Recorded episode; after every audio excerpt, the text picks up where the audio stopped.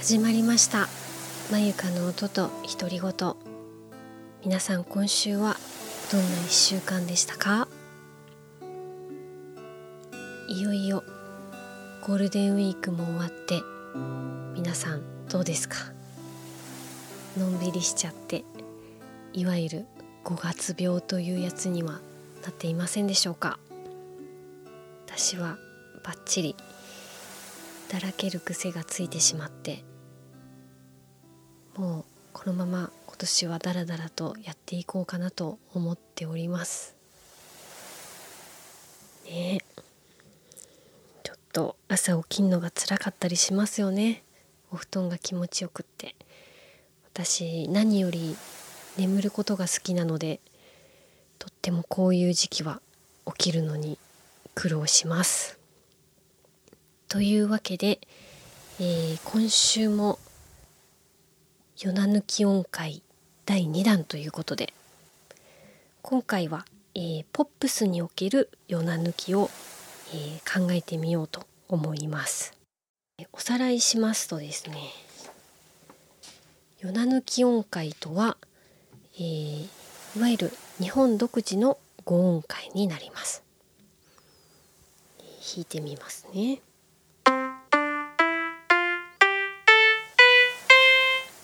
これが通常の、えー、7音階ですね。それが、えー、夜な抜き音階になると4番と7番ファとシが抜けます。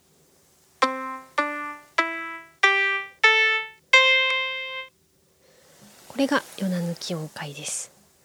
この音階は、えー、広く童謡に使われたり「えー、君が代」国歌だったりとか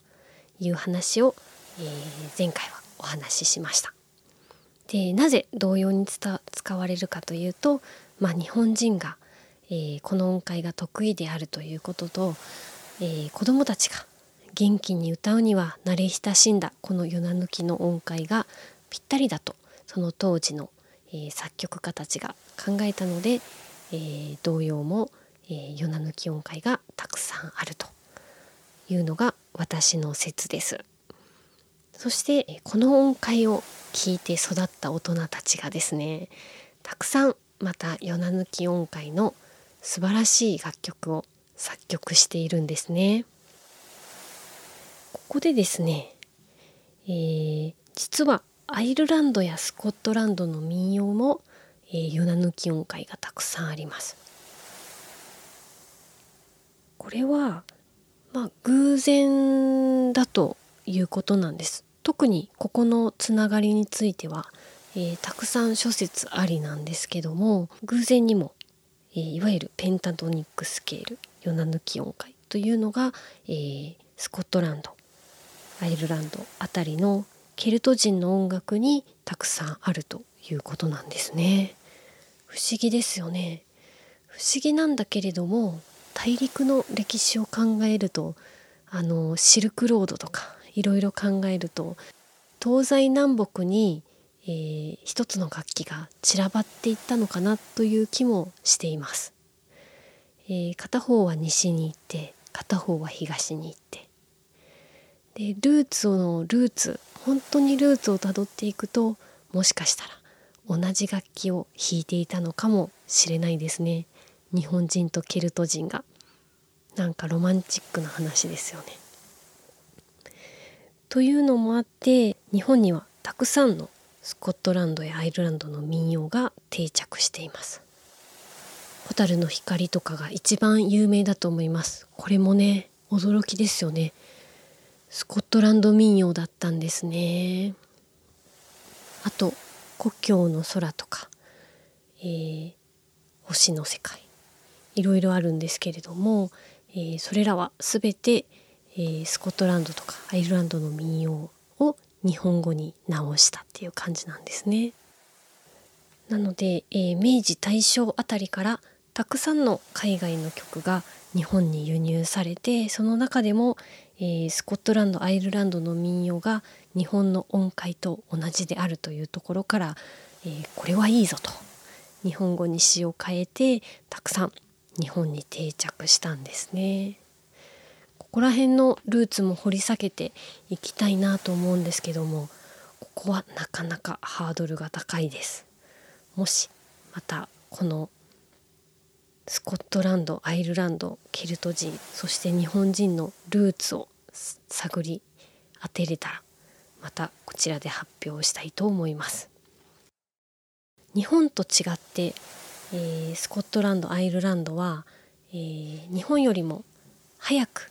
えー、ギターとかピアノとかが導入されるわけです。ヨナ抜き音階と、え普通の、え7音階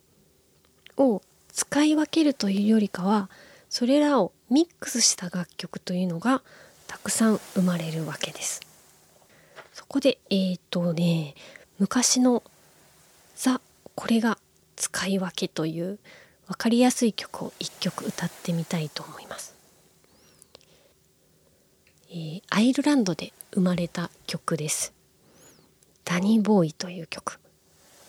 えー、ひとまずじゃあ聴いてもらおうかな。えっとこの曲は A メロ、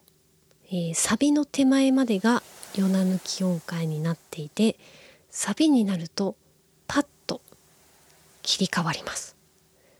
この変化を楽しんで聴いてもらえればと思いますそれではダニーボーイどうぞ Oh, Danny boy, the pipe is played, the calling.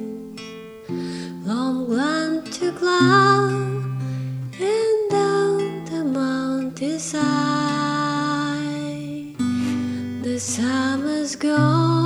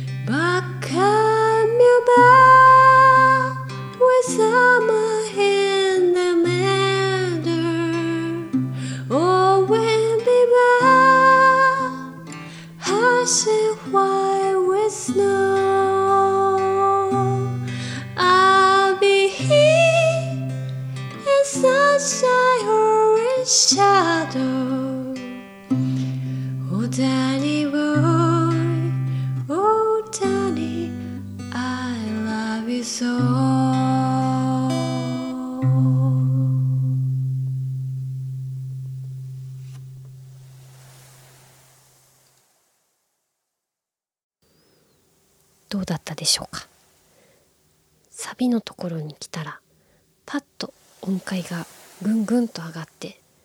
一気に華やかな感じがしますよね。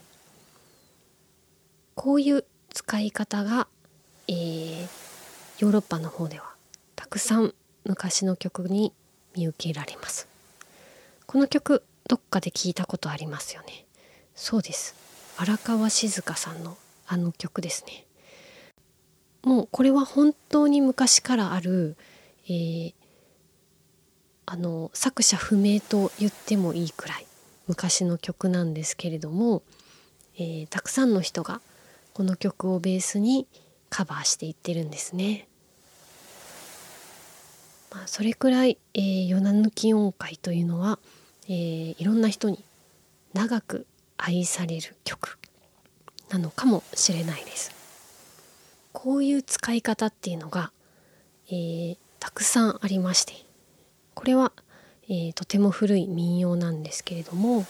今現在でもたくさんこういう使われ方をしています、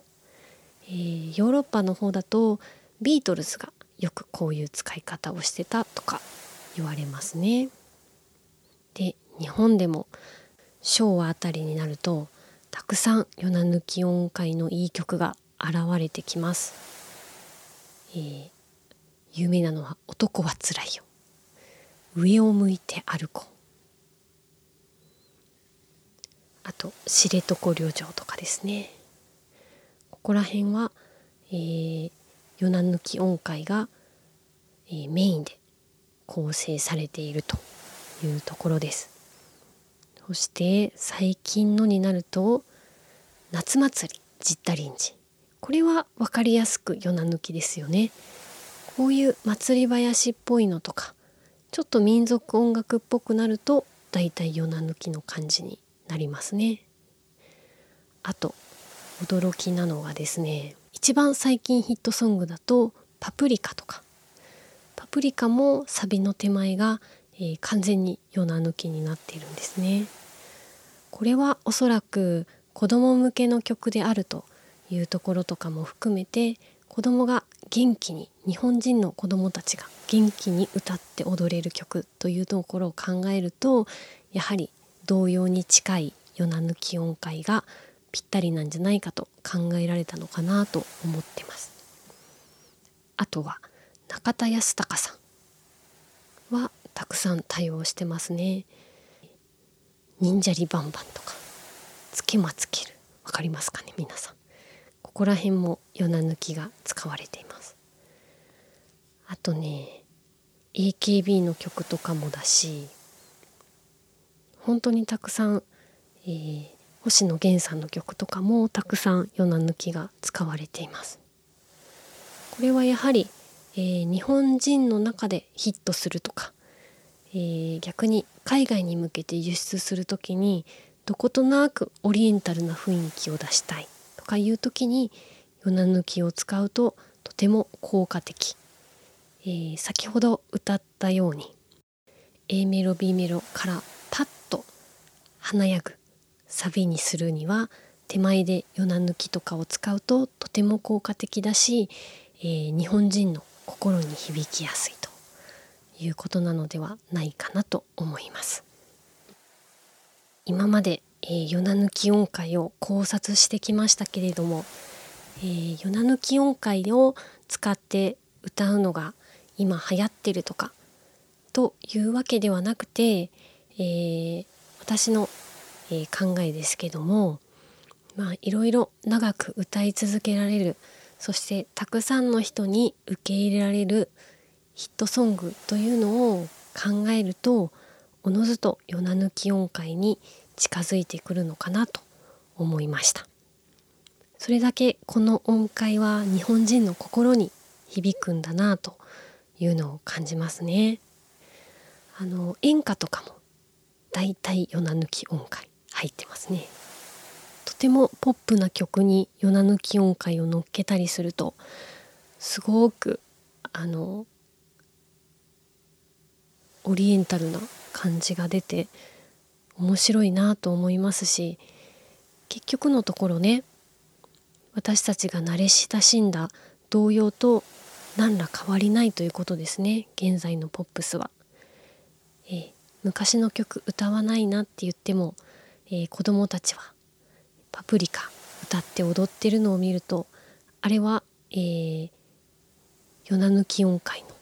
昔の童謡を歌っているのと同じではないかなと思ったりもします。